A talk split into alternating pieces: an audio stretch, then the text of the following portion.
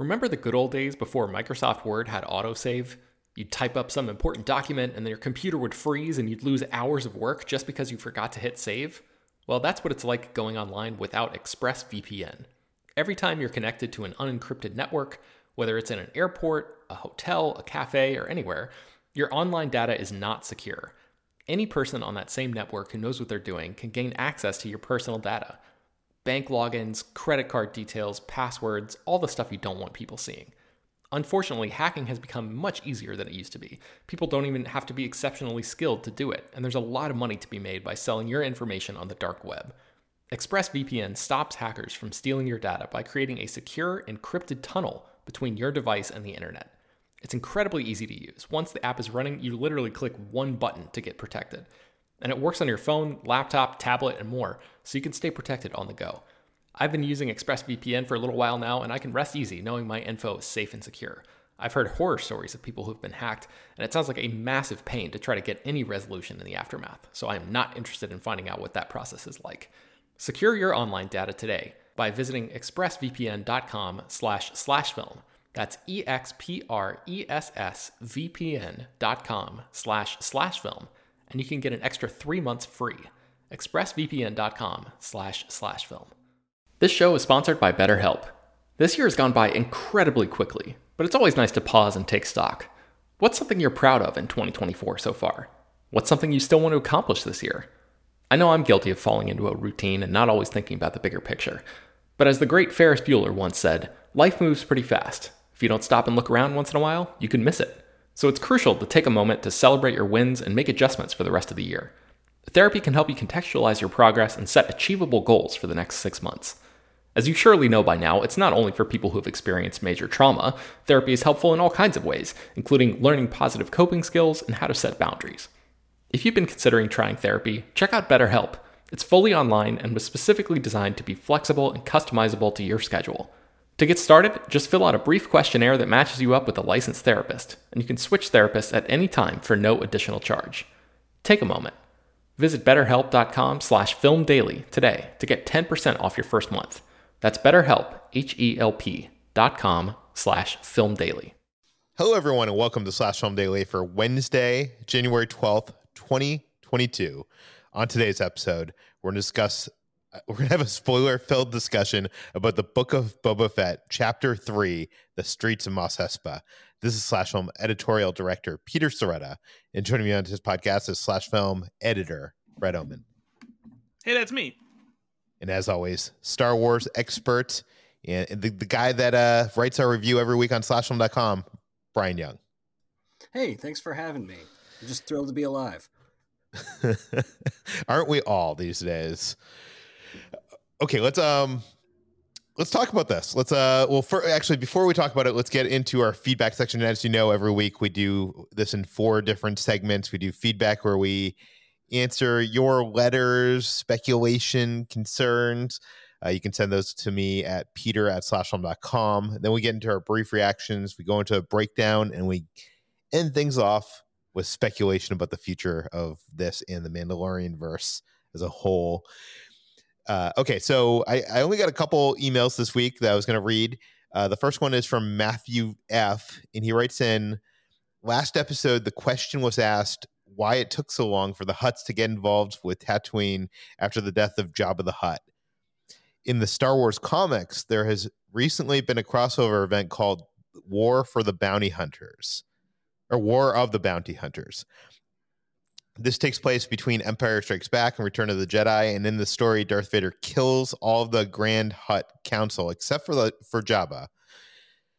So Matthew here says, "I imagine it took some time for the Hutt family to sort itself from this huge power vacuum, and that there was likely some jockeying for position amongst the Hutts, or perhaps Bib Fortuna was working with the twins or wasn't working with the Hutts, but considered too low priority compared to the getting other things sorted out. So Brian, what do you think of of this explanation? Um, you know, we don't have a lot of information and this is a perfectly logical explanation and um you know, maybe maybe something happened. Uh I don't know. It's hard this is part of why I think the timeline is so squishy too. Can you imagine the twins not um, getting in contact with Bib Fortuna like after five years of Jabba's death? Or would it be like maybe a couple? You know what I mean? Like Yeah. at the most like and and so it's the timeline is really squishy so which leads me to believe that they must have had something to do with bib fortuna um although 8D8 doesn't seem to have any knowledge of it but i mean this is as reasonable as anything I don't know. In, in my head canon, I think Bib Fortuna was there like as the acting uh what do you even call that position? Um ruler of Tatooine. the kagemusha okay. Uh but Brad, do you do you, what do you make of this? Yeah, I mean, it seems like Bib Fortuna was just kind of sitting around and like reaping the benefits of being in that position without necessarily doing any actual ruling besides letting like the the crime like under criminal underworld get split up and letting other people take responsibility. Uh so i mean when it comes to like the Hutts you know moving in i feel like it's maybe it was more beneficial to them because they even say in this episode later that they you know war is not good for business for them. So maybe any kind of conflict was just kind of not the best course of action during that point in time Yeah. Uh, later in Matt's email, he speculated that something bad would happen to the Tusken Raiders this week, and uh, boy, was he right. And then he went on to speculate that the Tuskens will eventually be seen in the present day portion of this uh, this week's episode, or in the future of this. And to use a Dune reference, I think the Tuskens will be Boba's desert power. So I think he's wrong there. Like, uh, do, you think? I mean, it seems like all of that tribe was killed in this episode. Am I correct? Like it didn't seem like there was any that remained or escaped. Yeah, I got the impression it, it felt like an inverse of a couple of different things. One, it felt very much like uh, Ben Kenobi, like putting the Jawas on the funeral pyre, where it's like, well, this is all over now, um, and that's really what what Boba did here. Um, it also felt very much thematically like an inverse of the classic Western trope, where the hero comes home and every everyone is dead and the place has been burned by the indigenous folks but this time it's it's twisted the other way around. Um which is interesting and maybe problematic in some ways. This was pointed out to me by by someone on on um um twitter after i wrote my review they felt it was very much like that inverse of the searchers and i think that that's a really astute observation but i do think this is it for them. I think that was they're done. Yeah, I'm I'm kind of sad about that. We'll we'll talk about that uh, when we get into the breakdown. Um, we got another email from James H, and he writes in to point out that before they changed the setting of the train heist in Solo's Star Wars story to Vandor, it took place on some kind of desert planet. In the concept art in the art of book, looks almost exactly like what we saw in last week's episode of this like speeder train on a desert like landscape. So just another example of how Star Wars borrows from itself and the unused ideas and the used ideas. And this happens like all the time. I, I want to say with almost every single Star Wars thing, every episode, every movie, every thing that, that happens. I think that's just how George Lucas operates, right? Like if you go back, if if you read the story transcript from Raiders of the Lost Ark that they did with Lawrence Kasdan, Spielberg, and Lucas, like half of Temple of Doom is in there that they were trying to cram into Raiders, and and they were like, oh, we'll do something else, and it's just something that they do. They just hang on to everything. They're they're idea pack rats. By the way, Womp rats. i- if people don't know what we're talking about, because I feel like we're, we're all nerds that understand what you're what you're talking about, Brian, but there might be people listening to this that don't know what this transcript is, and I I encourage you, if you have never read this, to go online and search it out. It's the Raiders of the Lost Ark. Uh, what would you search, Brian? Uh, I think if you look up Raiders of the Lost Ark story conference transcript, that's what you'd find. It's so good. It's um, if you can find the the PDF of the original, uh, like in screenplay format, almost, it's really terrific. But there's a lot of good like copy paste jobs of that that you can find, and it's just the three of them breaking down the story of of the essence of Indiana Jones, and it's just a really really creatively exciting document. And I wish they'd release the audio from it. It feels like you're almost in the room as Yeah. some of the most iconic characters and scenes of all in movie history are created, and you're like, it, it- it's. Yeah, I would. I'd love to hear that audio. I, I wish they could do something like like the Beatles get back with with that story Yeah. conference on Disney Plus. I'd just be- watch that for an hour and a half, even if it was just photos from that story conference narrating the audio. Disney Plus. We gave you a free idea. It'd be probably very cheap to do that. Well, would it be on Paramount Plus though? Oh, um, Well, I mean, I guess Lucasfilm owns it, but I don't know. Like that's this is why it doesn't exist though. This Mm. this conversation right here. yeah, yeah. I would assume that they own it because it's uh, that that's probably property of Lucasfilm, which is owned by Disney and not Paramount. I would think. I think the movie. Yeah, I don't Yeah. know. I.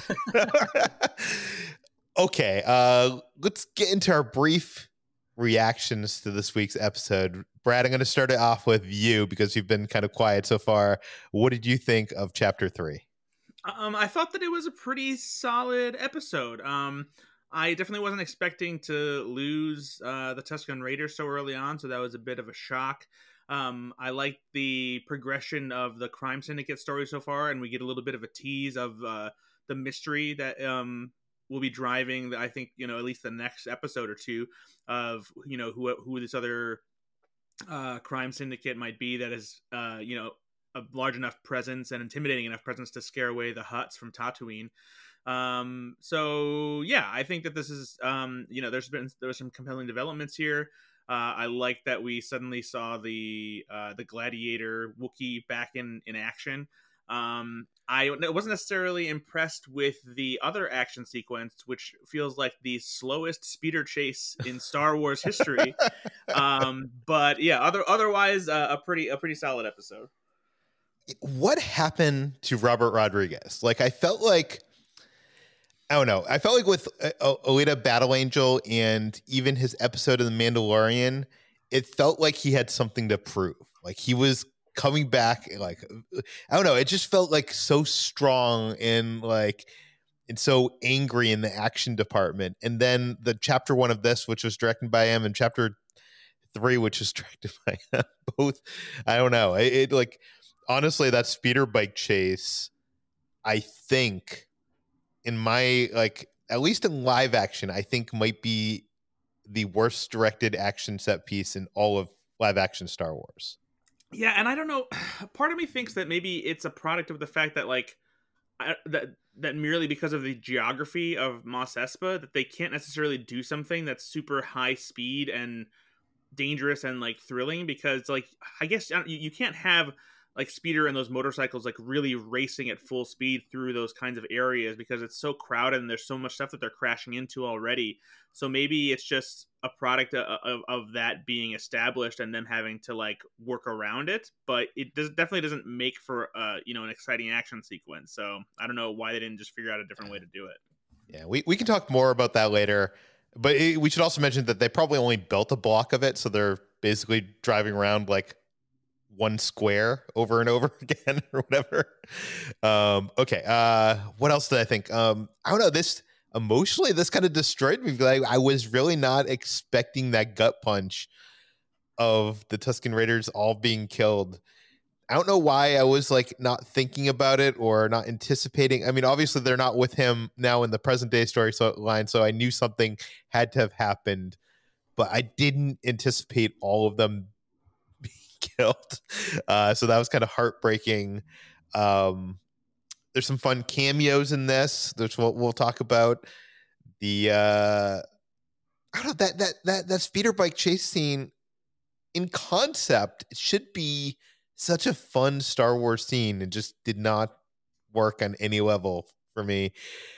Um and you know what? I, I think most importantly i think this episode just added some much requested forward momentum to the plot like we now know kind of where the show is i what direction it's headed in So I, I think uh, I don't know. It took three episodes to get there, so I'm, I'm sure I, I, understand why people are being critical of that. But um, but I enjoyed this. I didn't like this as much as episode two, but I I I, I really enjoyed it. Brian, what are your brief thoughts on this episode?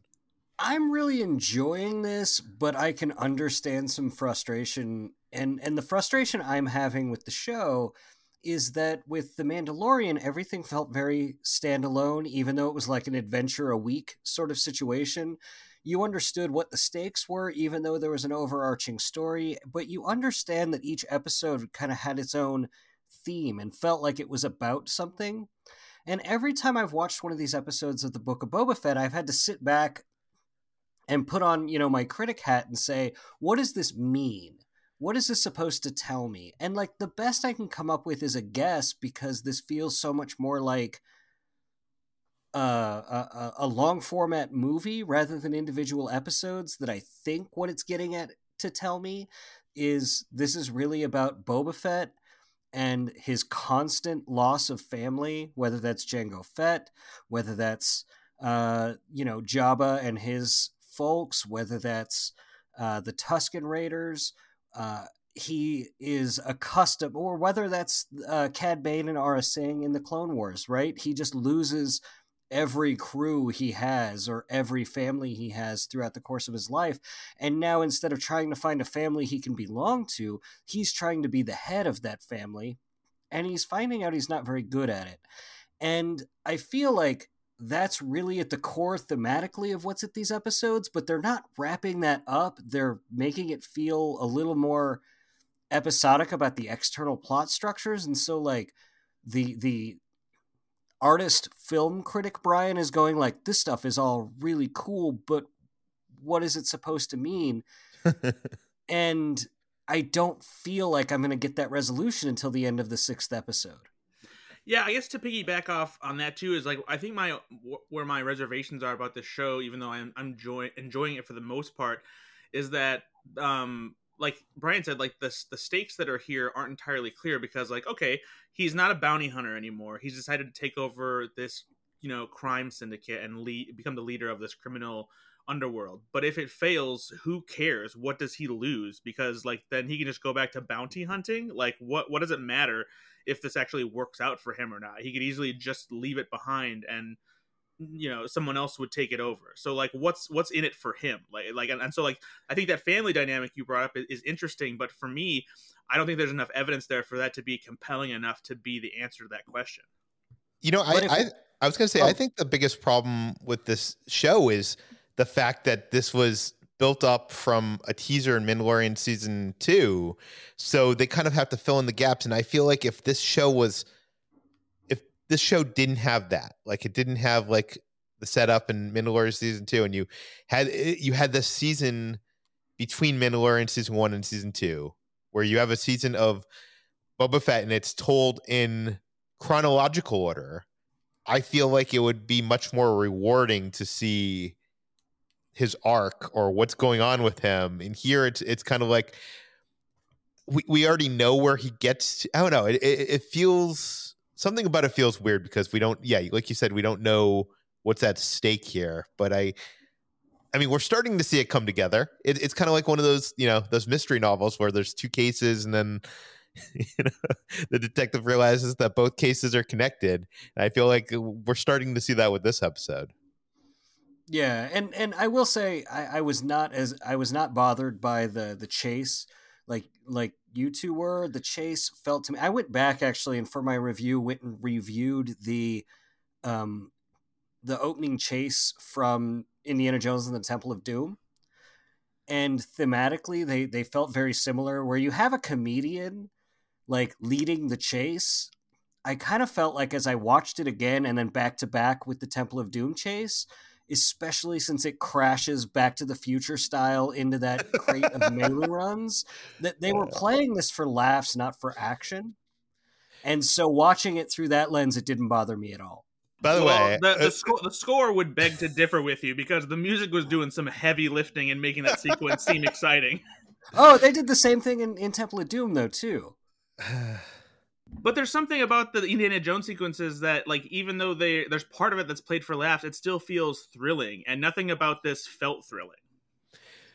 like like uh, like the pod racing scenes from episode one are thrilling even though they have those like funny moments with the droids and the i don't know it, it, Well- something about this just didn't feel right. Like i don't not i'm not sure what it is. I can't put my finger on it because i don't i'm not even sure it's the slowness of the chase. Like everybody keeps on saying that and then i, I think I there's a whole faction of people a, a whole faction of fans that like are really upset about these like rainbow colored bikes or whatever Oh, like those. I oh yeah I don't, I don't have any problem with that I I- think like- part of it though is that we're not invested in, in literally any of the characters participating in the chase. Like this is literally a, a, a group of street urchins he pulled off the street earlier in the episode. We don't even know their names, and they're chasing a dude whose name, as far as we can tell, is the mayor's major domo. Uh, like, like if they don't catch him again, like what's the worst? What's the worst that's going to happen? Like they don't get the information that the Pikes are showing up. They're going to get that four minutes later with their spy at the Galactic Starliner anyway. What if it turns out I'm just pulling this out of my butt right now, and I'm I, it's starting to fall apart in my head even before it comes out of my mouth. What if the major domo is actually the mayor? No, no, No, no, no. yeah. Yeah, okay. I didn't even need you to say it for it to fall apart. Yeah, yeah, yeah. Sorry, sorry. Um, okay, Brian. Uh, before we get into the breakdown, any other thoughts? I- I'm I'm enjoying the show. It's fun. It's giving me cool Easter eggs and connections to other things that I want to see. Um, I just want a little bit more beneath the surface. I want a little bit more subtext and exciting, interesting character work. Yeah, yeah, I agree.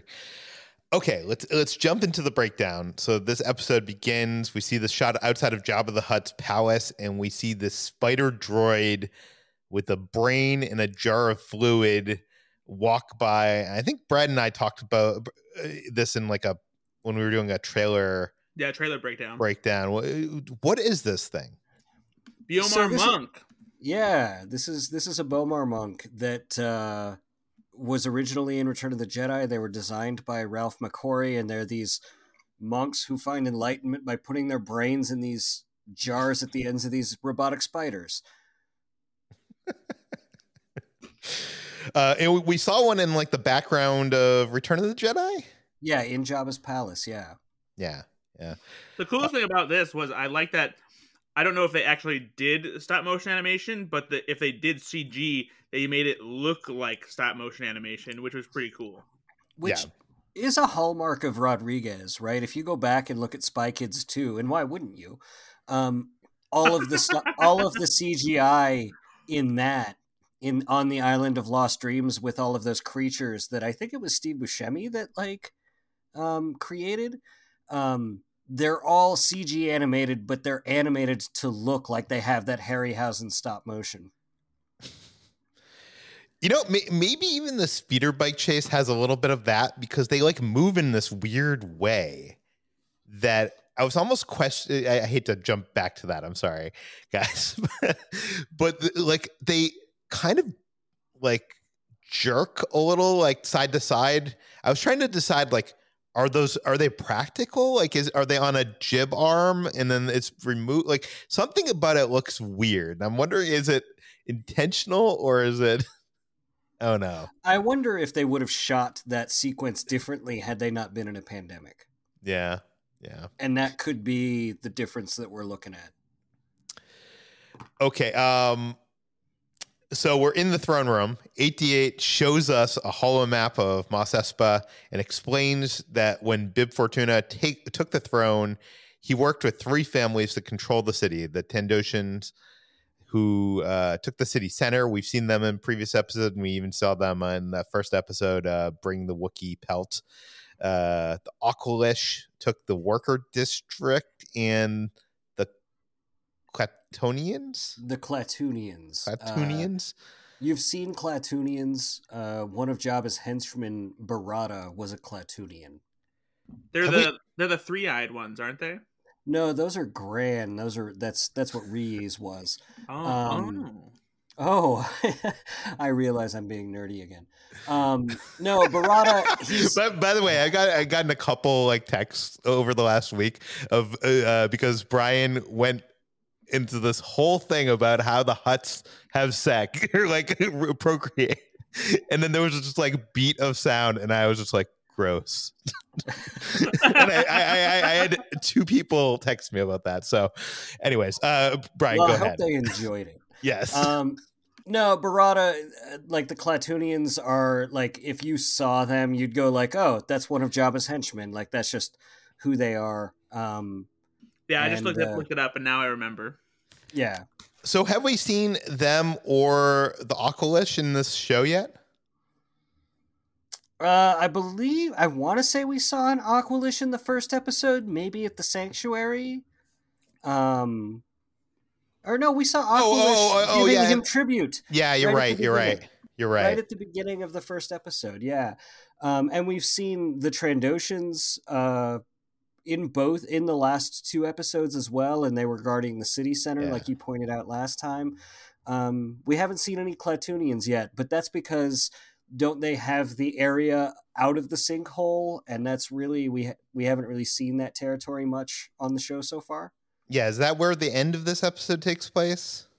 Was that outside or was that like uh where where the the uh Starliner was landing? I, th- I it it it makes sense that the spaceport would be outside of the sinkhole, so that would be my guess. Yeah. Yeah. Okay, so they still don't know who sent the Nightwind assassin. Perhaps the twins, perhaps not. Um after this episode, we've seen this episode. Brad, do you think we have a concrete answer on who actually hired the Nightwind assassin? Uh, no, other than just another crime syndicate. Probably it doesn't seem like it's the mayor. Doesn't seem like it's the Hutts, as untrustworthy as they are. And I think this probably just adds more fuel to the speculation that Crimson Dawn might creep back into Star Wars.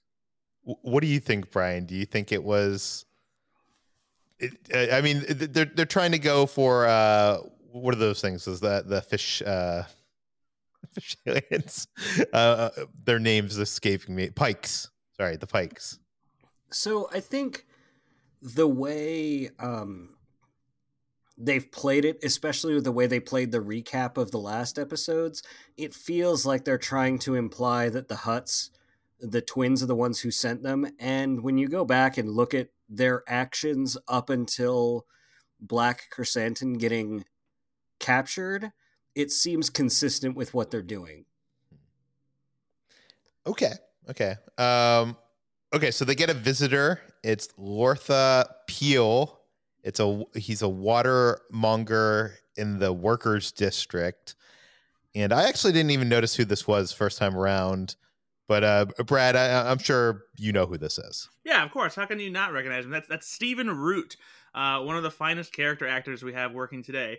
Uh, you, is probably best known for playing Milton, uh, the red stapler wanting employee of uh, Initech in Office Space, and he's been in a bunch of uh, Coen Brothers movies. He's in HBO's Barry. He's just a, a stellar actor, and it was really fun to see him uh, pop up in the show.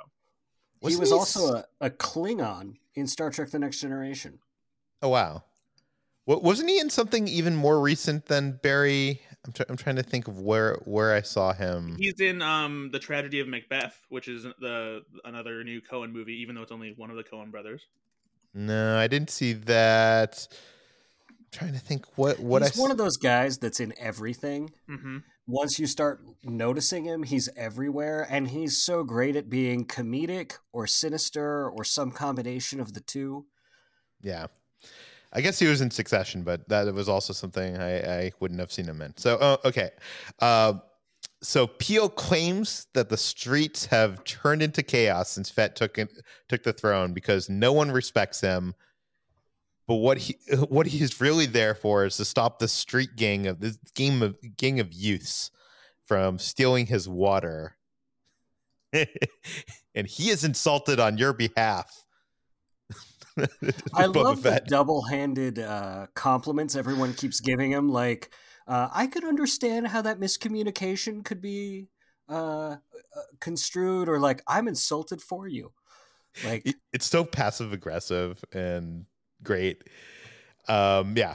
So, anyways, uh, before last week's episode, I'm not sure that Tatooine's backstory as a planet that was once covered with bodies of water was anything that was in Disney canon. I know it was in Legends. Am I right there, Brian? Uh, yeah, I mean, this is the first time we've really talked about it or even revisited that kind of stuff. So this is sort of bringing those notions back in, but also if life were of going, we're going to have, uh, if there was any life native to Tatooine, it had to have had water at some point.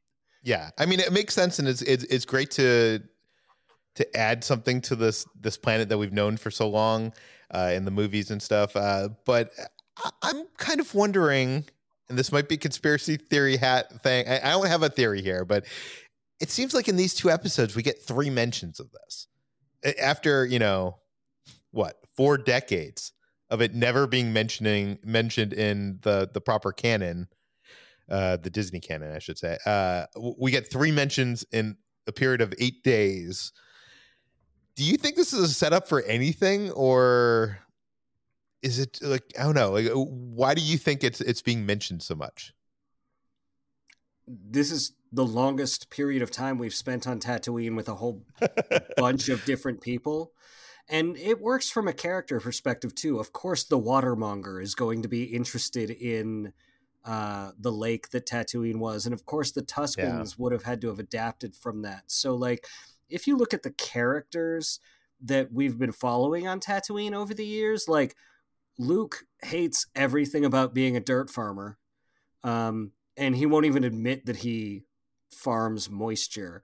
Um, you know, Obi Wan Kenobi is more interested in looking after Luke. When the Mandalorian shows up on Tatooine, he doesn't care where he is. He's just looking for the job and the, the yeah. You know, the the next people coming. So the Tuskens and actually getting something first person from them it makes sense that that would be part of their history. And someone who makes his business with water, it makes sense that it would come out from there too. So it's it doesn't seem overt like overly like they're trying to set something up. It seems like they're just being true to the characters that we're seeing uh Tatooine uh through.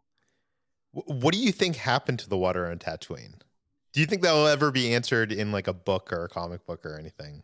I don't know if you noticed this, but the planet has two suns. and that's probably a lot to do with it. Fair enough. Fair enough. I, I guess what the the thing that like that I keep on thinking about is that the Tusken Raiders were native to Tatooine when there were when the Dune Sea was filled with water. So, I mean, how long were the Tusken Raiders on Tatooine? So, I don't know. In my mind, it's like it's not like a thing that would eh, has has happened over like you know twenty thousand years because I don't feel like I mean, who knows? Uh, do we know how long the Tusken Raiders have been on Tatooine? Um, I don't think there's anything in the. I mean, like at least yeah. the last fifty or sixty years. But yeah, I mean, yeah.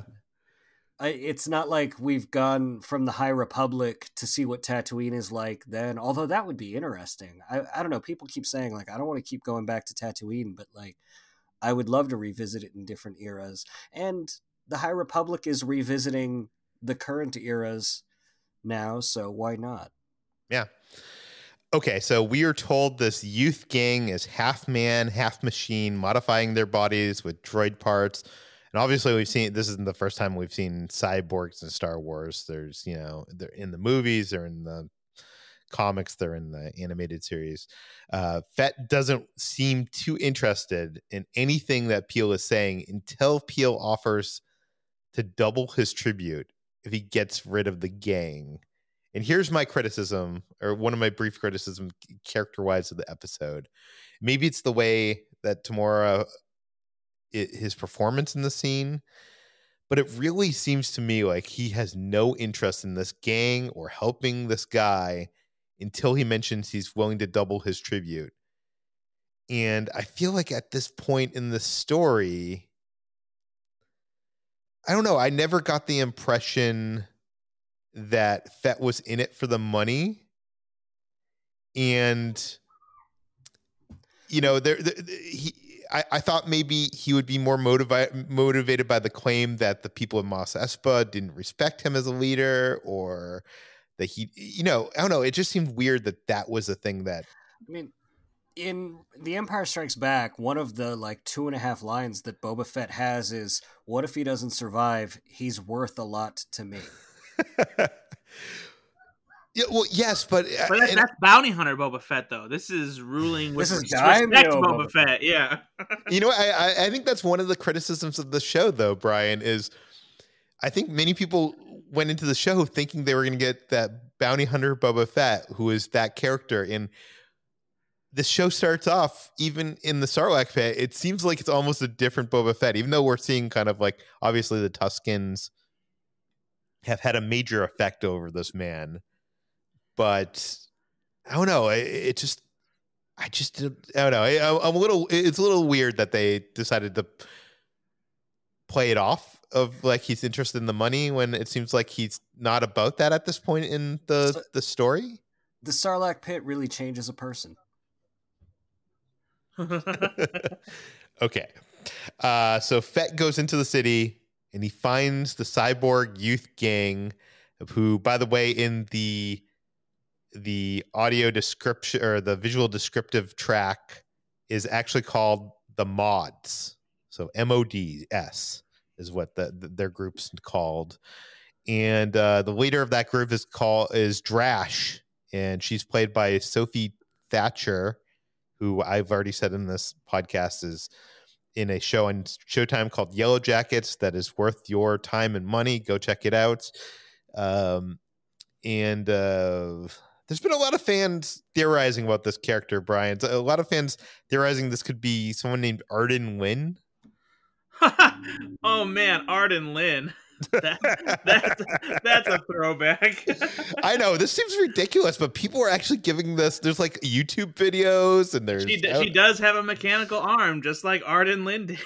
yeah, Again, again, you're looking at a fan base who looked at Phantom Menace and said, "Kitster's obviously Boba Fett." yeah. So Yeah. like they're going to read all the characters that they want to. I have no trouble believing that this is a new character and I really loved like the presentation of this character, the attitude of this character and the the like the visual ties and designs to other parts of Star Wars that this character had.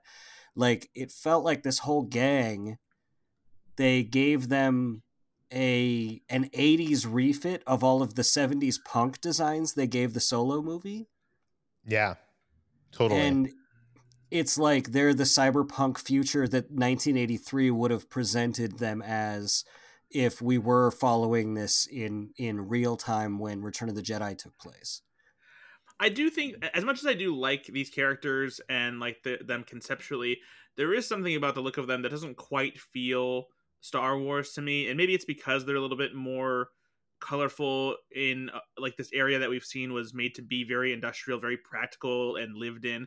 Um, and like I, I do appreciate like that kind of connection to like 70s, 80s style and whatnot, but this felt this felt more like ca- characters that should have been in Alita, you know, or or or a Spy Kids movie rather than Yeah. part of Star Wars. And so I, I Ye- while I appreciate them, there are aspects I didn't quite, you know, love.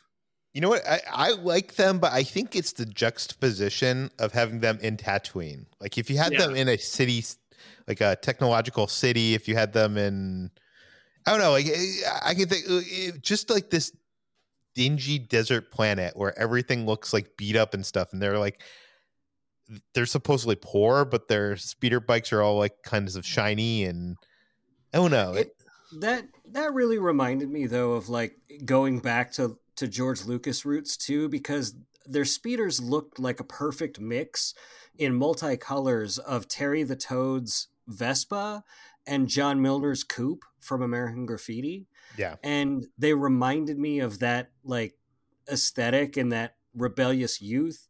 And when you go back to the deleted scenes that's kind of what luke's friends all felt like. Luke was not the cool kid indicative of how his friends were at all.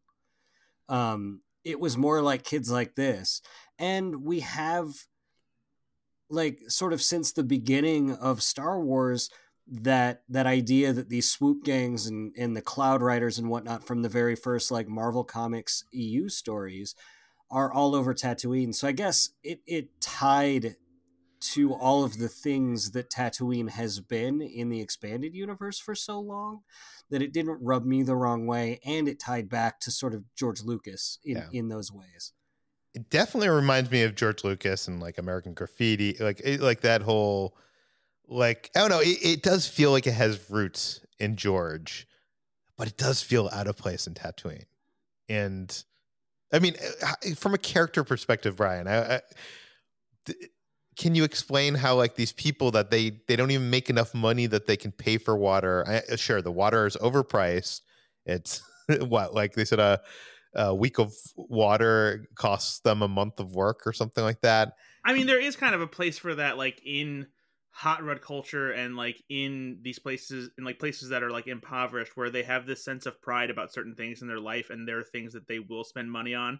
And like on the surface it might look like they're not poor but it's because like they're trying to create this image you know that they're not and they're trying to have a sense of belonging by having something that is nice and feels like something that they you know could have if they did have the money for it you know that that's what they put their money into. Fair enough.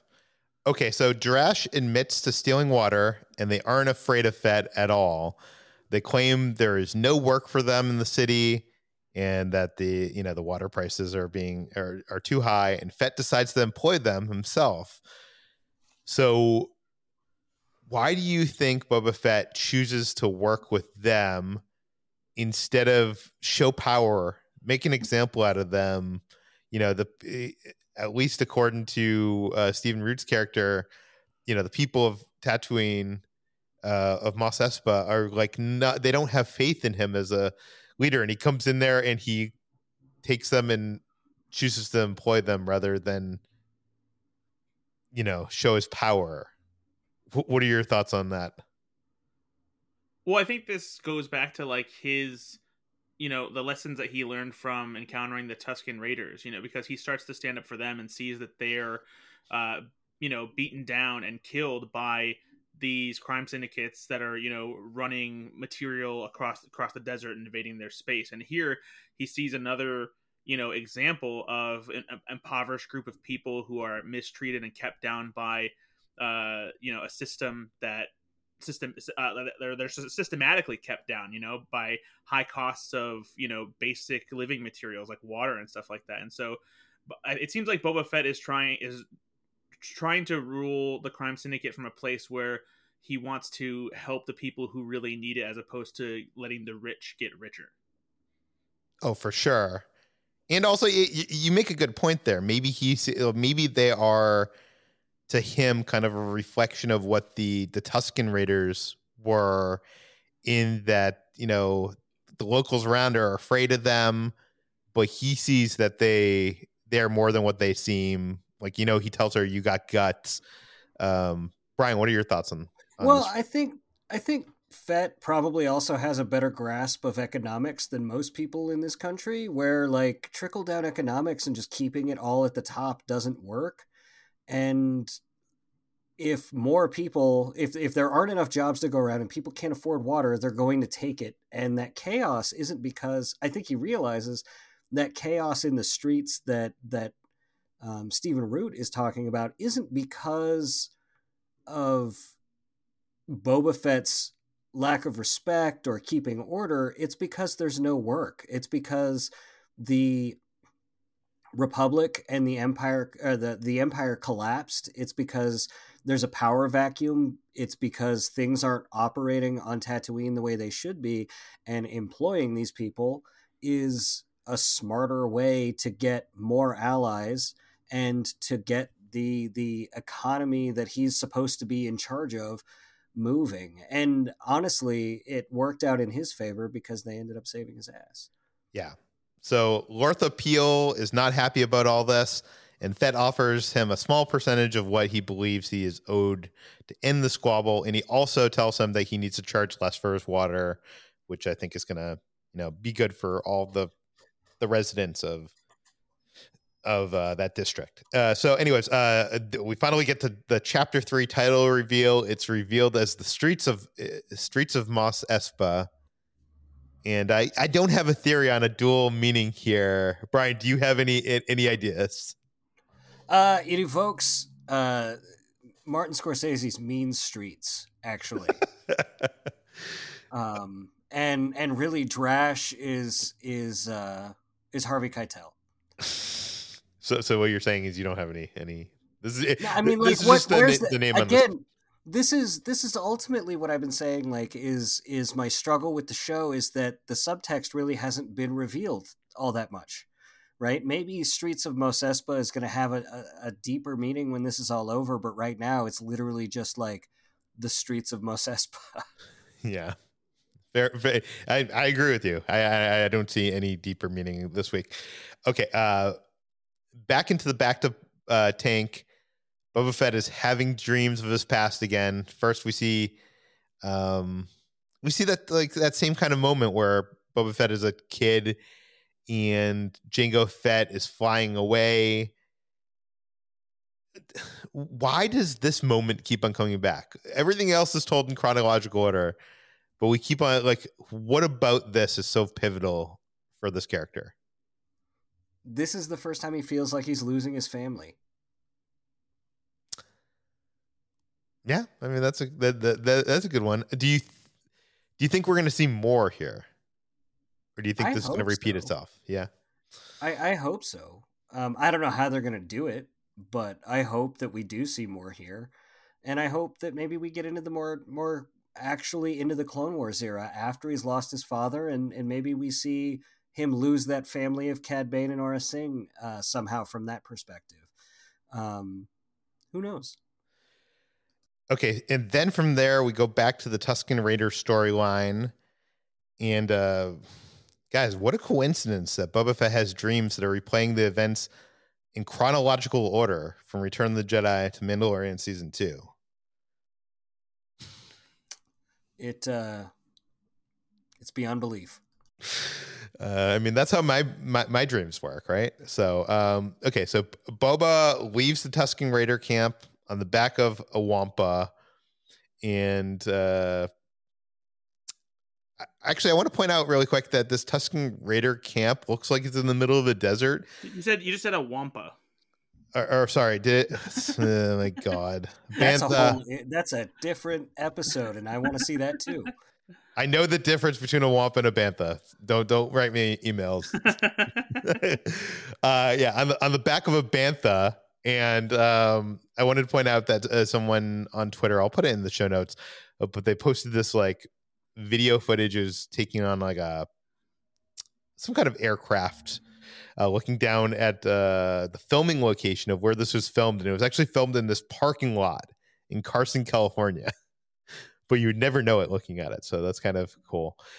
Um, so he rides into Mos Eisley and uh, he sees the stormtrooper helmets being placed on the spikes uh, that we saw in Mandalorian season one, episode one.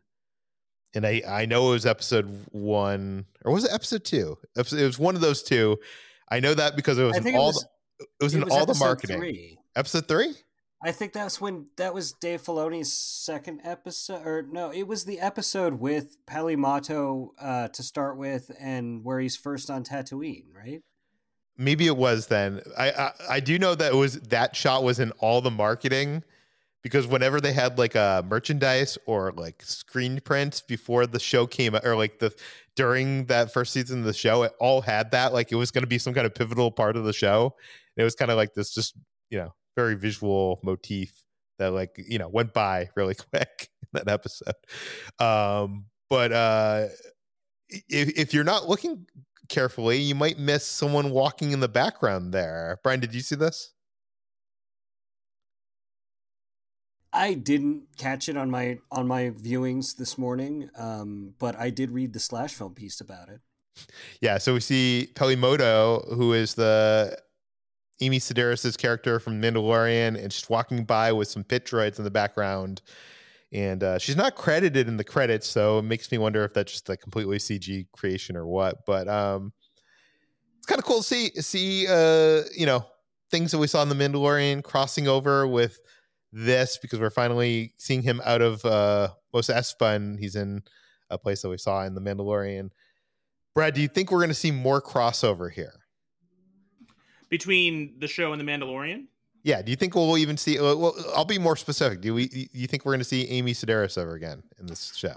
Oh, I mean, I would never count out seeing any characters like that. You know, I mean, Star Wars loves to bring back little minor characters and have them pop up and play little roles. Um, and you know, I think it's definitely something that will that could happen. Uh, whether it's likely or not remains to be seen. But I think the eventual crossover with Mandalorian in general also it just just has to happen. You know, because it sounds like they're they're building to something that will cross over um, all of their live action shows that they have in the works um, between Mandalorian and Ahsoka and this and uh, all that stuff. So yeah, I think that there there'll be something brewing there as time goes on. For sure. Okay, so Fett meets with a Pike leader, and actually, Bryan, you messaged me last week a Pike leader. What uh, you messaged me with who? Was it the person Yeah. who voiced, or was it the person who played the Pike leader? I'm guessing it the is the person who voiced the Pike leader in last week's episode was Stephen Stanton, who is Tarkin in all of the animated shows, and a number of other voices, including Colonel Meebur Gascon, who I know is a fan favorite. Um, and uh, well, I like him, but he's not actually a fan favorite. Um, uh, and then this week, it's actually Phil LaMarr. Yeah, which by the way, I, I don't watch Futurama, so I or I, I don't really know voice actors. So when I looked him up when I was going through the credits on IMDb, and I pulled up his page, and I, I realized that this person has 496 projects that he's been a part of. yeah over his and career. y- y- you've seen him in stuff too though i mean he was a regular on mad tv and he was marvin in pulp fiction Yeah, And um, he's done so much voice work Mhm. that I think I counted his Star Wars roles, including video games, and I think he this is like his 15th role in Star Wars. yeah no it's a lot it, you'll people would recognize his voice most for his most consistent voices of uh, he's the animated voice of bail organa and kit fisto and Orn Free Taa, who's Yeah. the twi'lek senator Yeah, he was also in Resistance and Bad Batch. Uh, Yeah. Bail Organa in Rebels and Clone Wars. Uh, he uh, Hermes Conrad in Futurama. Is that how you said the name? yeah yeah and Samurai Jack and Samurai Jack. So, yeah. Um, okay, so the Pikes already paid protection money to the Nikto biker gang, which we now learn is called the Kintan Striders. Brad, we had like a there was like a when I woke up this morning and I went into our, our slash film writer Slack, there was like a conversation like a mile long about this. yeah. This was kind of confusing at first because so far we've seen this uh, the the gang that they're talking about in this scene referred to as the Nikto gang. Uh, it's been in um, subtitles and closed captioning to reference them when we hear them and they're doing stuff on on screen in the first two episodes. Uh, and this is the first time they've actually referred to by what we've come to deduce is their gang name. Um, and it was confusing because at first the the Pike leader uh, mentions the the Kintan Striders, and then Boba Fett mentions something about the Speeder Bike gang, and so you kind of have to connect the dots and realize that's who they're talking about. Um, but like, there's little details like in throughout the uh, this episode that you have to really pay attention to to pick up on that confirm that this is just their their gang name. Uh, like there, um, there's some artwork that's uh, um, on their is their chest pieces, their armor. Is that what it was, or was it their weapon? I think it was on their back. Like if you look at the scene where they're in Tosche Station in last week's episode, you see on the back of their um I'm not sure if it's a vest or an armor, but it's almost like a, you know how biker gangs have like Yeah, their le- leather the- vest with their like patches and stuff on. 'em. yeah. yeah, it's a similar thing. And so the Kintan Strider um, is one of the creatures that you can see uh, as a holographic uh, piece on the Dejarik board. That it's that chess-like game that Chewie and R2 play in the Millennium Falcon. And this particular one is kind of the, the big beefy creature who carries a hammer, and you can see that design uh, on their their armor, just like as if they it was their you know leather vest, like a biker gang, you know, which they they are a speeder bike gang. So they are the Kintan Striders.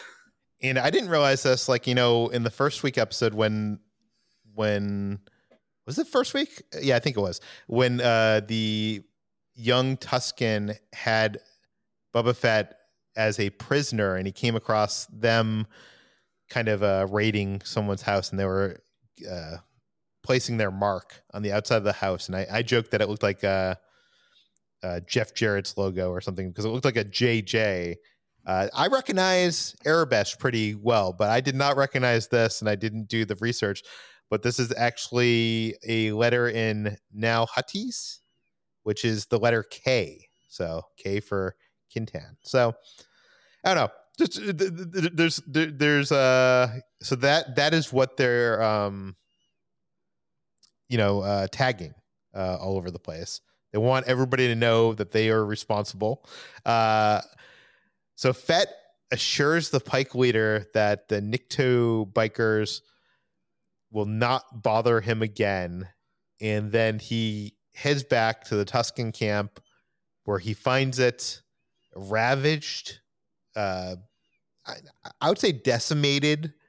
Uh, Raiders and Banthas. I mean, uh, making me think of saying right. Banthas are massacred. Um, I don't know. I, I, was really upset when this scene came. I'm not sure why it, it, it, hit me as such a gut punch because I, I realized that these these raiders that he was making these relationships with couldn't that they probably didn't exist in the future timeline of the the you know Jabba's palace timeline. But I didn't. I really didn't think all of them were going to get killed. It, Brad, were you surprised by this? Yeah, absolutely. This was really shocking because I, I, I felt that this was a story that was going to carry on and was going to be a big part of Boba Fett's uh, character arc, where he kept learning things from them and working with them. So yeah, this was a very surprise blow.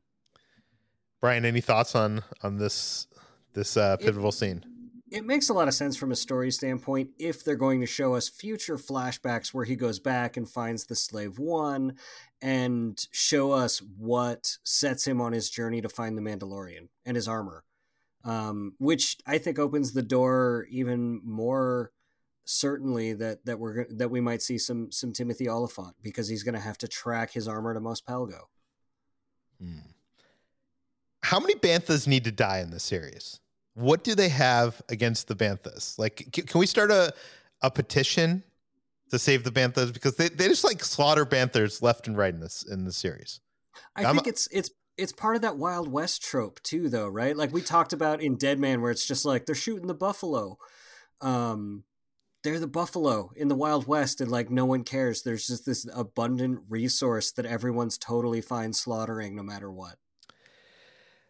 Okay, so we, we see the tag of the Kintan gang are they solely responsible here? I doubt it. I think it's possible that they did this of their own volition, but part of me also thinks that the uh, the Pike Syndicate could have easily ordered them to do so in order to keep the arrangement that they have and to you know basically mess up whatever plans Boba Fett had was to intimidate any of them.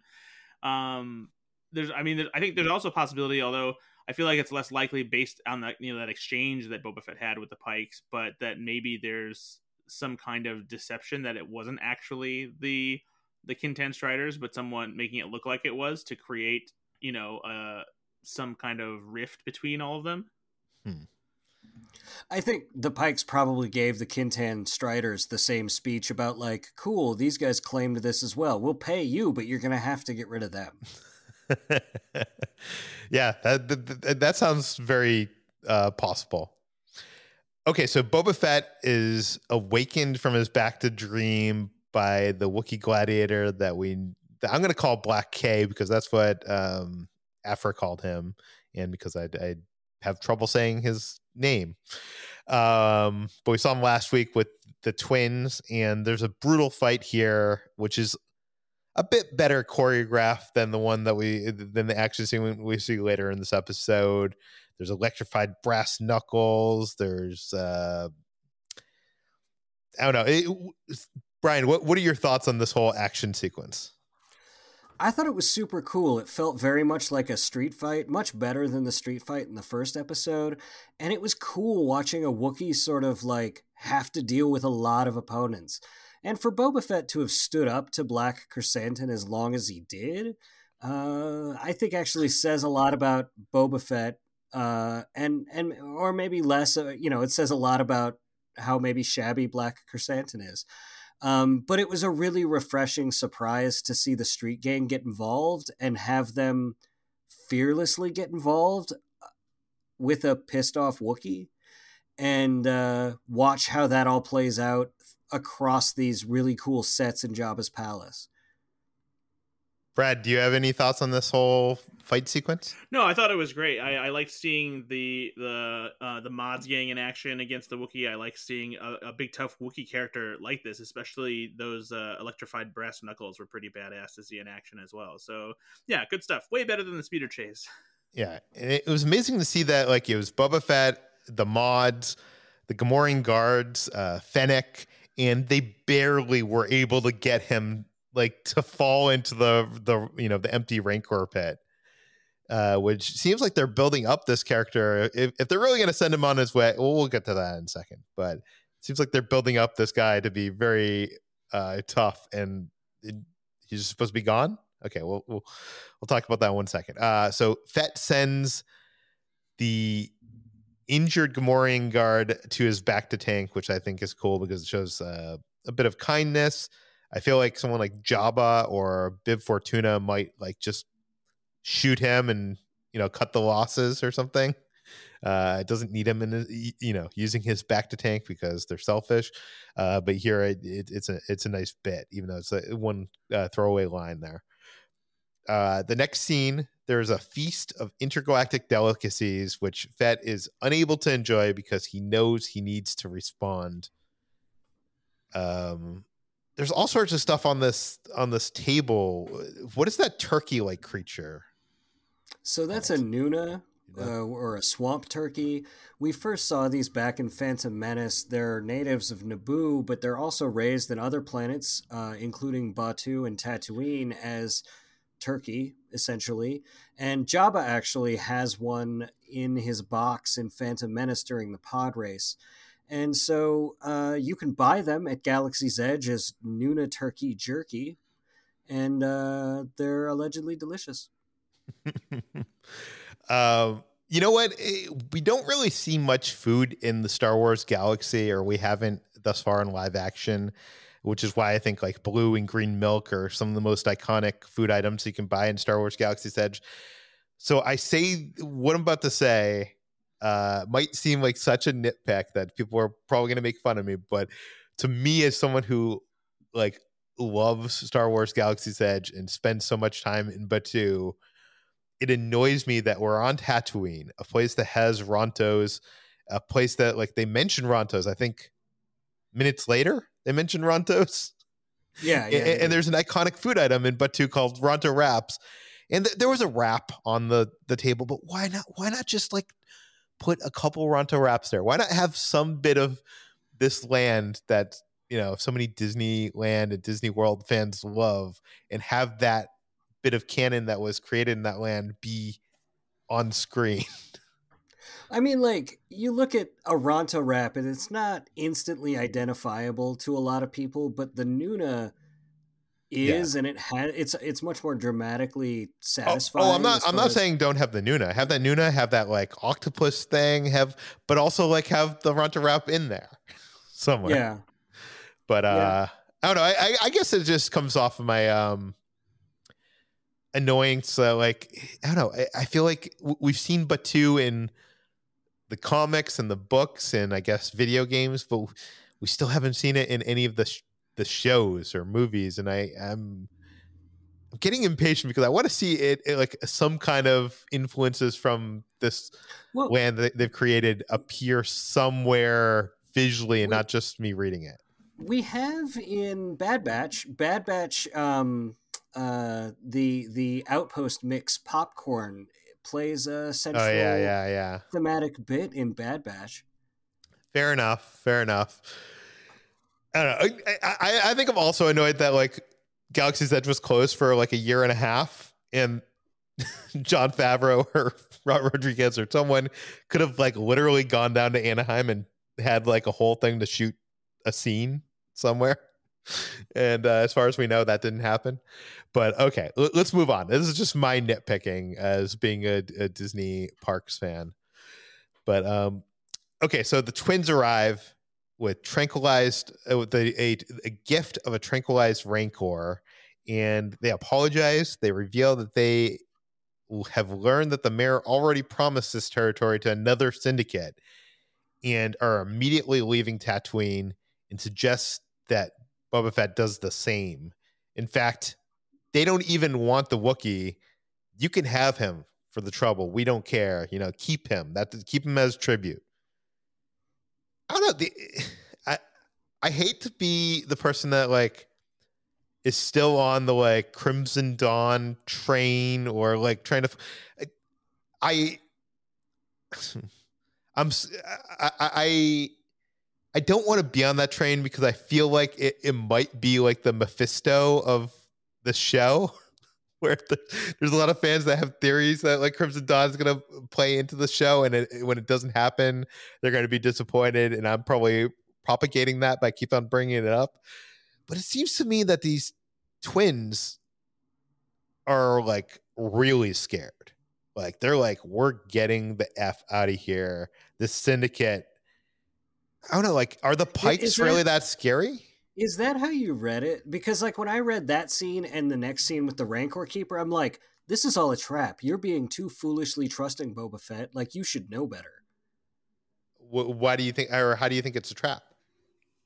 That Rancor is going to eat him. Black Krrsantan is going to come back. Like, do you know Hutts to be any less tenacious than like, like for them to just go like, oh, the mayor, some random Ithorian, promised this area to the Pikes. We're just gonna let them get away with it. Like you, you've you've had two episodes of them saying like they wouldn't assassinate anyone without approval from the Hutts, and we can't kill them because the Hutts are too powerful. Like you really think they're just going to cut bait and run? I mean, well, I think to, to Peter's point, like that's actually I, I felt the same. Is like that that means then it has to be somebody behind this who is even more powerful, who the Hutts are scared of, because the Hutts they sure they sent uh you know Black K to kill Boba Fett, but Boba Fett didn't have to release him. He could have kept him, and he could have kept him in the Rancor pit, but he but he didn't. So like that's probably not part of the Hutt's plan, just giving up Black K.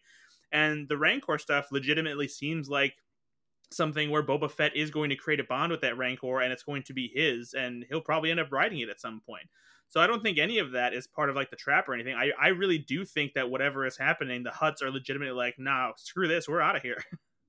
Well, I guess the way we've talked about the Pikes, the Pikes in previous iterations in Clone Wars and in Solo, um, haven't been that outwardly threatening. They're well, they I don't think very... I don't think it's the Pikes that are that are. are, you think so... Yeah, I think there's something beyond the Pikes, and I think that's what is scary to them. That's what I think too. And maybe that's not Crimson Dawn. Maybe it is. I don't know. we'll see. We'll see. But I, I mean, I read that whole thing as though Boba Fett was being way too trusting about these these Hutts, just going like, "Here's a whole bunch of peace offerings. Uh, kill that Wookiee. Here's a Rancor. Have Danny Trejo." Um, like it, it just felt way too convenient for the story, and they're such cool characters I feel like they're pulling more strings than they're letting on because why would you just introduce them and have them walk away the next episode? Hmm. We'll see. We'll see. Uh, I, I guess my other question here is that Boba Fett decides to keep the Rancor that was gifted to him, and I guess the trainer, because I guess the trainer comes with the Rancor, um, which we'll get to in a second. Uh, but he decides to release Black K, and uh, I don't know. Like it seems like Boba Fett like took in this tribe of of uh, the mod gang. Like he saw like that they had potential to be part of like this new tribe that he's building to sur- surround himself with, and I think after Black K basically brutally beat all of their butts like wouldn't why would he decide just to give to, to let him go i feel like at that point i would i would ask black k to be part of my part of my crew maybe he spent his whole budget on the mods that he didn't have it like he'd need another line item in a budget amendment to to be able to afford Black K. Always thinking practically, Brian. Always. I, I, I, I don't know. Like I think you're right. I think it's it's like why didn't he invite him to stay and fight for them or with them? And maybe that moment will still happen. I can't imagine that that they would bring Black Krrsantan in, um, for just these two episodes like this. and they Yeah. build him up big time. They like basically say that he could destroy all of them, and they kind of lucked into getting him into the the basement there. Yeah, I feel like if anything, it- it'll turn into the, the thing where like he comes back and ends up being an ally because he was shown mercy or something like that. Okay, so uh the Rancor is out in his new home in the dungeon below the palace.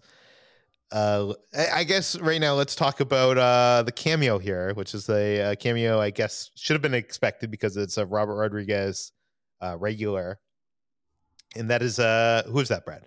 Danny Trejo, or Machete, uh, as you might know him as. He's been in a, a bunch of Robert Rodriguez's stuff. Uh, he's another great character actor. Um, he also has his own uh, taco uh, chain over in uh, California and uh, and donuts as well. I think, right? Yeah, Yeah. donut. I, I still haven't eaten th- at the donut or the taco place. Strangely, So this is yeah, this is a fun uh, little cameo uh, supporting role by one of Robert Rodriguez's regulars. And uh, normally I'm not a, not a fan of that, but I- think Danny Trejo fits the Star Wars universe like almost perfectly. especially being a Rancor keeper. Yes. Um, okay, so Boba becomes friendly with this new Rancor and wants to train him, to, tr- train to ride him at some point, which I can totally see a badass like in uh, the last episode of this season. I, I I totally see him in his Boba Fett gear riding the Rancor. It's gonna be awesome. Um, I I do think that this series so far is kind of trying to show us is making us rethink what our what our thoughts are on these creatures and aliens that we assume to be monsters from the original trilogy. Um, I, I know uh, Star Wars Explained made a good point about how the Rancor is kind of a, uh, a reflection of Boba Fett himself, someone who was raised and trained for violence since birth, just like a Rancor. Um, and uh, you know, but you know, the, the Rancor teacher tells them they can be very loving. They they form very strong bonds with their owners, and uh, they they almost like seem to be like a pit bull or something, like a dog that um if you want you could have them sick on st- stuff. But the, it, it seems like there's more to this here.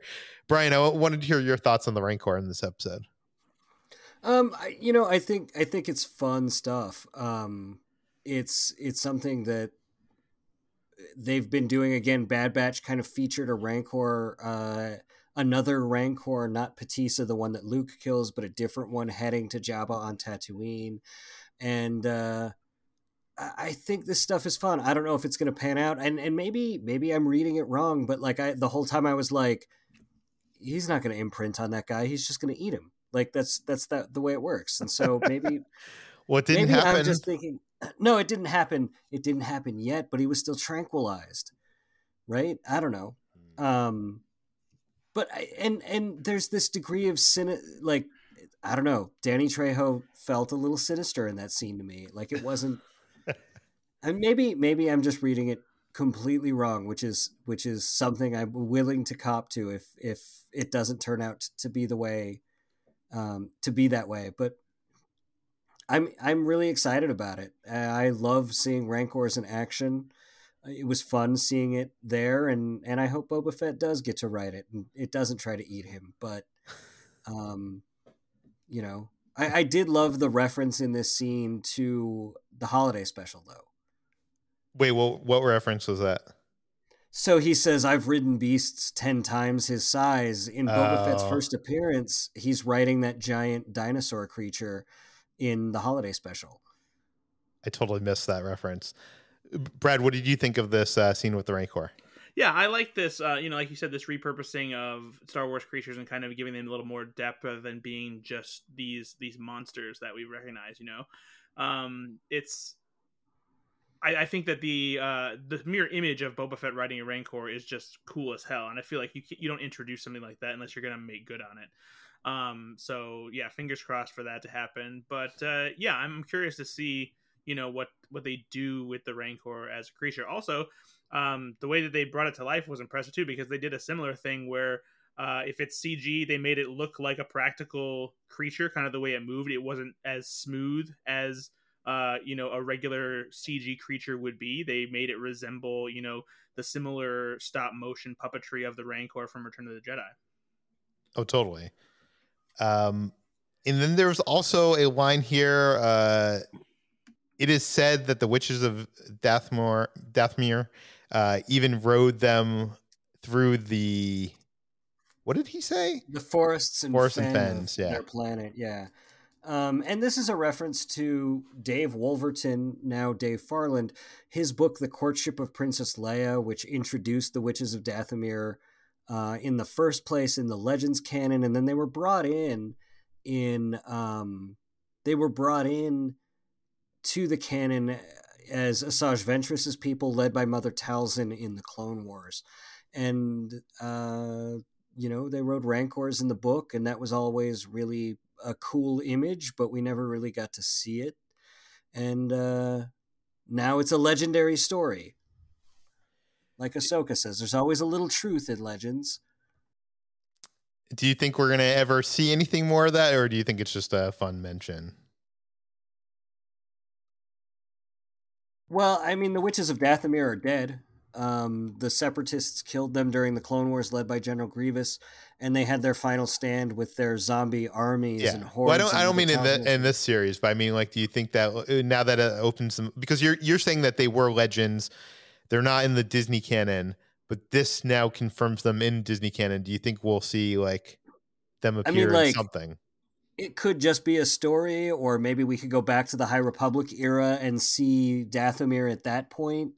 I mean, anything's possible. It's hard after they brought back Darth Maul. It's hard to say like at, at the point where they brought back Darth Maul and Han Solo, uh, or Harrison Ford back to the franchise. It's hard to say never say never, or like it's hard to say that something will never happen. Yeah, yeah.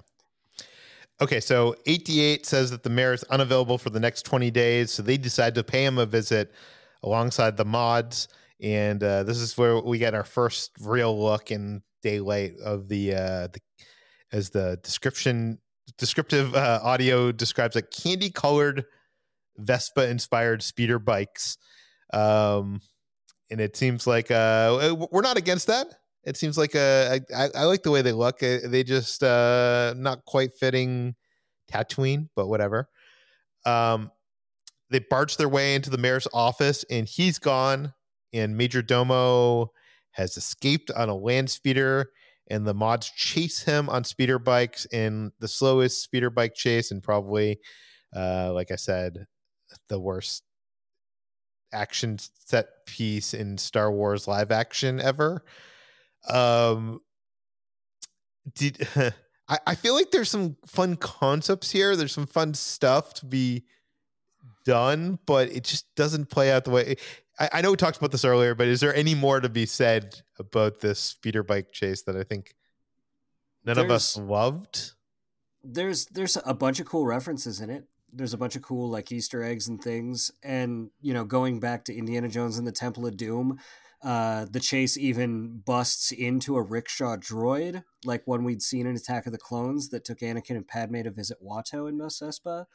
Um, there were some pit droids that were super cool. Uh, we could talk about that that crash through a painting, which is really cool on its own. Oh yeah, and that was Um, basically like a redone version of Ralph McQuarrie's concept art from Return of the Jedi of Jabba's palace. Yeah, they just they photoshopped Luke out of the picture. Yeah. I also think it's interesting that there is like in this city, there is that painting which has Boba Fett is on the side of Jabba there, like kind of being subservient to Jabba. And uh maybe that's like an image that is going around. Oh don't. Well, it, you know, Boba Fett worked with or and for Jabba for years. Yeah. Uh, as far as anybody knows, um, you know, since the special editions, um, we've known that that Boba Fett was in Jabba's employ since at least before the time of the destruction of the first Death Star, and he was still in his employ in Empire Strikes Back and Return of the Jedi. So there's a good four years plus where Boba Fett was just Jabba's, you know, muscle. Yeah. And so him being in that painting it wouldn't be surprising in universe.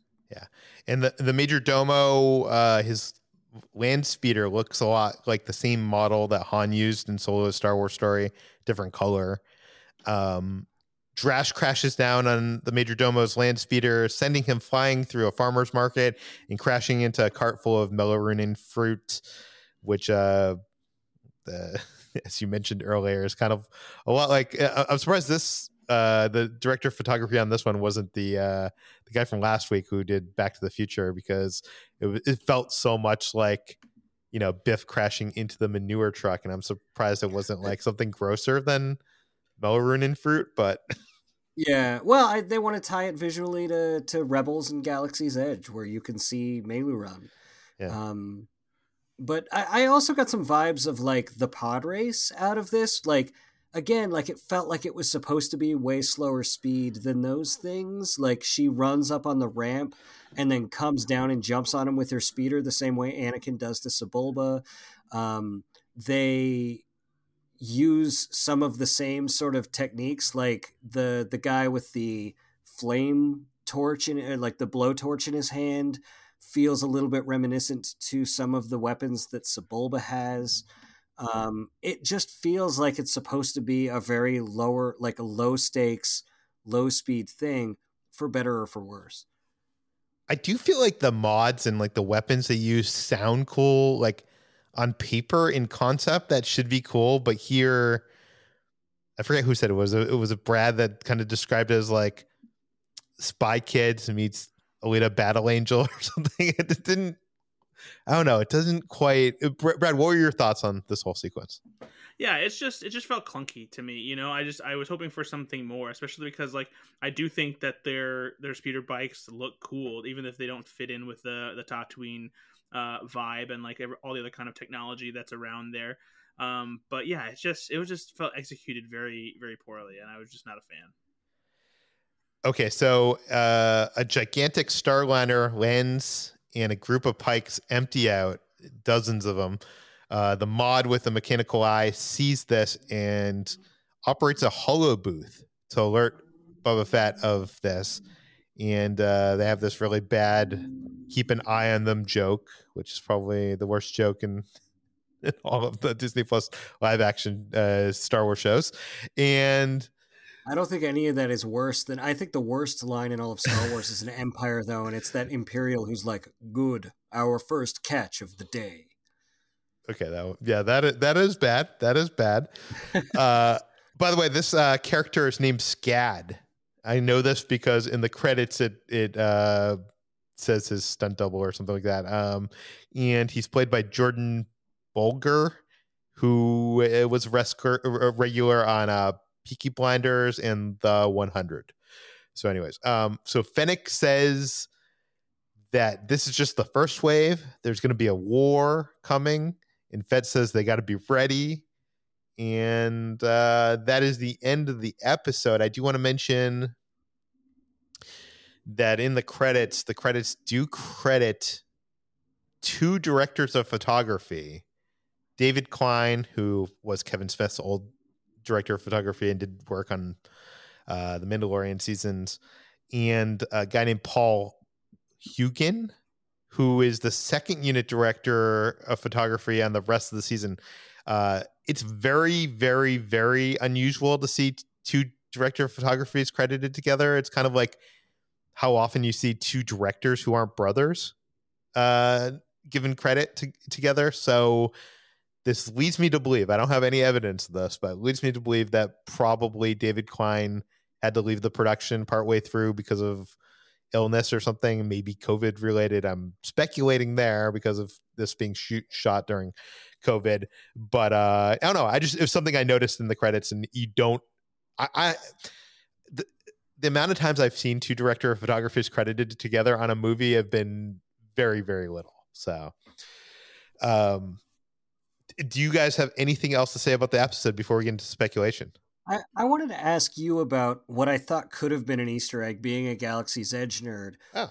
Um, when the Starliner came down and they're like, oh, they came on the Starliner, the first thing I did was went back and looked at all of the art for the the Halcyon, and it's like, okay, it's not the same ship, but it seems like it's in the same class. But as it lands and it pans down, it looks like there's a woman carrying one of the like animal crates that they hand out the the the plush like animals and stuff at the creature shop in in Galaxy's Edge. It looked like she was carrying one of those like luggage, and it had the grate on the one side for it to breathe and everything.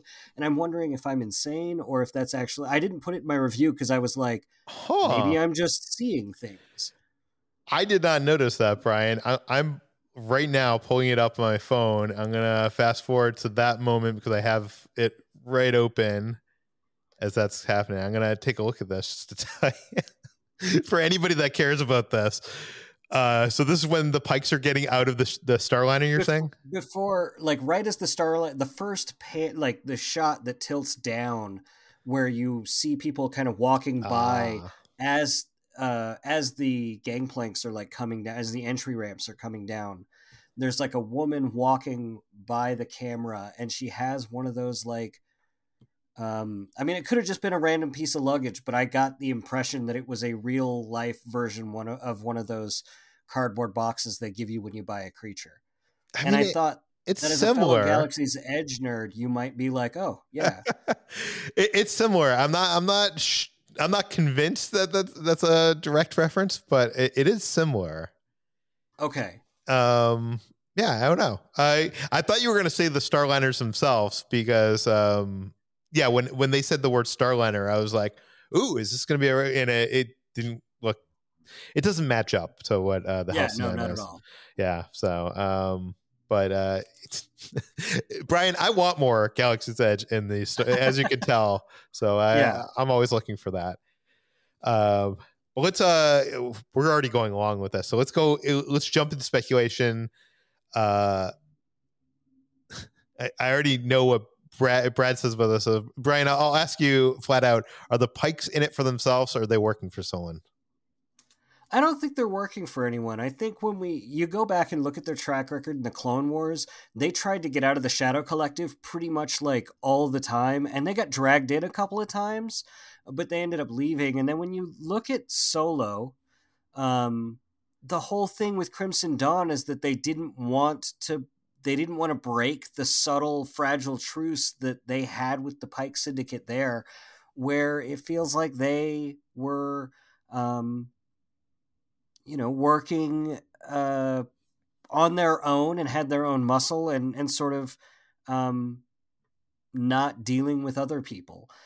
The most recent bit in the canon we've had outside of Book of Boba Fett to deal with the Pikes was the Bounty Hunter uh, comic series where Crimson Dawn had stolen Han, and they were there trying to bid on Han, and it felt like again they were their own sort of thing. Um, I don't think they're working for anybody else. I think they control the spice in the galaxy, and that's a big enough fish for them to be their own thing. Although I'm not discounting the idea that maybe there's somebody bigger or badder behind what's going on with the Hutts. I feel like the the pikes are powerful enough to be a threat on their own. Yeah. Uh, speaking of big, bad, and powerful, Brad, I want to know what do you think? Do you think Black K is going to come back? And if so, is he going to team up with Fett or will he be a future antagonist? Um, I, I'm I'm thinking that he'll come back and work for Fett. Um, I feel like there's like a big opportunity to have like a cool character in Fett's gang like this, and uh, for him to use him to his advantage would be very cool. Um, rather than just having him be an enemy who dis- disappears, and yeah, I just feel, I feel like Boba Fett needs someone like that because Fennec Shand is cool and all, but he needs like some really cool muscle and other than just those two you know Gamorrean guards um, who obviously couldn't really hold their own against uh, Black K very well. So I think it would be cool to see Black K standing among the ranks of Boba Fett's gang. Yeah and it would serve it would be very fitting to addition to the gang especially since like I think almost everybody else so far including the Gamorrean guards the mods like they uh, the Rancor are, are all seen as like you know monsters or be- people that you know it, it feels like he's building this tribe of people that kind of reflect him in a way that like if that makes sense and i, I feel like I, I, I can see a little of black k and i mean they were both bounty hunters it's definitely a reflection there now that we have some forward momentum here are we still going to get the flashback dreams every episode I think so. I think they're going to show us different things. I think the one unanswered question that we have between, or the two unanswered questions we have between this and Mandalorian, much as I can just guess about how it happens, but what puts Fett on the quest to find his armor and get his ship? And those are those are questions that I think they're going to give us answers to, and I think getting him through his Tusken storyline is the path to do that over the next few episodes. Yeah, and I guess we also have to see him get revenge on that uh that biker gang and uh maybe possibly find out that the Pykes were behind that and leading to where where we are in the future storyline. Um do you think we're going to see flashbacks with Jango Fett? I hope so. And Temuera Morrison has been saying like I'd really love to see where guys like uh, Commander Cody and or uh, you know Cody and Rex are, and uh, I wouldn't be surprised if they pulled that rabbit out of a hat too. If you've been looking at his his interviews over the last week or so, yeah. Do you guys have any other speculation? Not particularly just yet. I think we covered everything. Yeah, I do want to mention that Dave Filoni is at least according to IMDb, which is sometimes wrong is credited to co-writing and uh, and directing episode six of the season. So, uh, so I guess uh, what what I'm saying, guys, is let's make bets on which Filoni character is going to appear in the penultimate episode of the Book of Boba Fett. He has all of the pieces. If Filoni's co-writing it, usually that means Ahsoka's involved, right? And they've got Temuera Morrison going around saying like Rex and Cody Mm. I don't want to build anybody's hopes up, but like if Filoni's directing it and writing it, those are like his pet people, and he has all those ingredients and and pieces on the board to make that happen. Why not have Ahsoka and Rex have a live action reunion on uh, Tatooine? Unless this takes Fett off of Tatooine, which is possible, and have them deal with Boba Fett. Who knows? Who knows? That's wild speculation. It's funny, I, am not sure if it was you or someone else uh, said this uh, to me, but it, if you had asked me which which series was going to take place all on Tatooine and which would go off of Tatooine between Boba Fett and Obi Wan, I would have picked Obi Wan as the one that stays on Tatooine, and it seems like it's the opposite of that. So, uh, the other thing I think I mentioned on a news episode of this podcast is Morrison teased that there's going to be a major surprise in Book of Boba Fett episode seven. Like he was building up it as a a wow kind of surprise. Do either of you have any theory theories theories on what that could be? This is what he said. Uh, I'll, I'll, I'll pull it up. He said, "Okay, yeah, we've got some good stuff coming up. Oh, wait till episode seven. Wow." I mean, he seems like the sort of person who'd be very pleased with playing a second role. Brad, Mace do you have Windu. any theories? Mace, Mace Windu. Mace Windu. okay. Uh, this is where we wrap it up, I guess. If you have any theories, speculation, any comments, concerns, you can send it to me at peter at slashfilm.com. You can find all our work at slashfilm.com. You can find this podcast on Apple, Google, Overcast, Spotify, all the popular podcast apps. Please rate and review this podcast on Apple Podcasts. Tell your friends, spread the word, and we'll see you tomorrow.